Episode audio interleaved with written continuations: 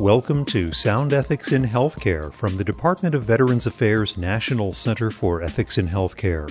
Today's topic Obtaining and Documenting Oral Informed Consent for HIV Testing.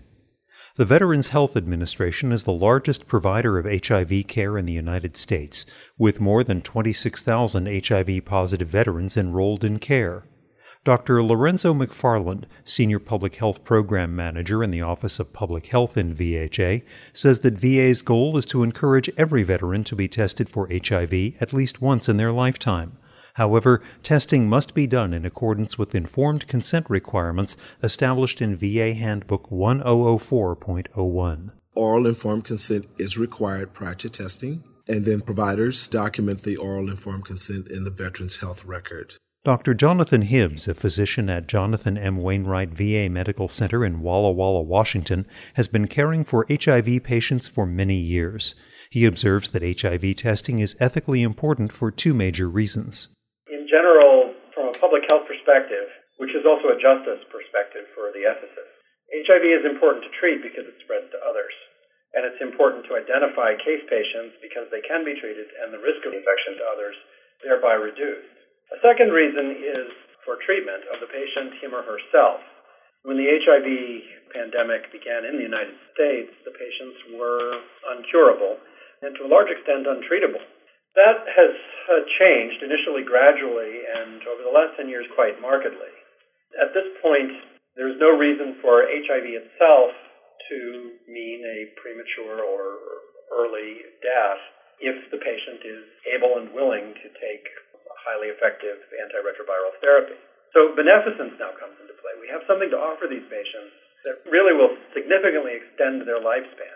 Dr. McFarland lists four potential harms of testing for HIV without obtaining the patient's prior consent. First of all, it goes against the fundamental value that patients have the right to decide about their medical care. Second, it could lead to loss of trust between the patient and provider and trust that the patient has in VA. It could lead to lawsuits if we perform a test without the knowledge of the veteran. And then let's say a veteran gets an unwanted test and the result is positive. It could lead to unforeseen outcomes. Outcomes that could include significant mental health problems for the patient. Teresa Davis is the infection control nurse and HIV coordinator at Chillicothe VA Medical Center in Chillicothe, Ohio. She acknowledges that some patients may express reservations about getting an HIV test. I tell them that getting an HIV test or being requested to get one is not an indication of lifestyle or anything else. I do not use words that might incite panic. I tell them that because some of the risk factors can be so innocuous, we ask everyone to get an HIV test. Uh, we're not singling anyone out, and that's how we handle it. We've created some resources to help providers.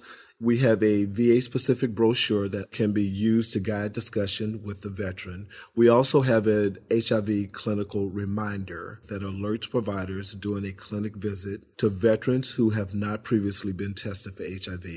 The clinical reminder documents in the electronic health record that either oral informed consent was given or the veteran declined testing. So it takes care of the documentation for the provider. Elaine Taylor is a registered nurse and facility telehealth coordinator at Grand Junction VA Medical Center in Grand Junction, Colorado. When we started asking the clinical reminder of some of our 65 year old veterans, they were taken aback initially, and we got some funny looks initially from these older veterans, and yet they were the most eager to say yes to the test then after being informed about it.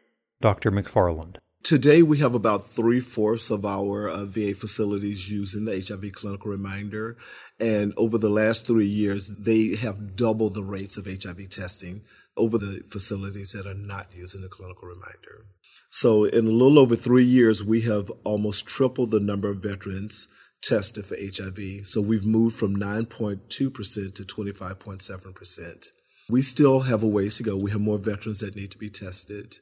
And I would like to commend the medical staff at all of the VA facilities because we provide excellent HIV care.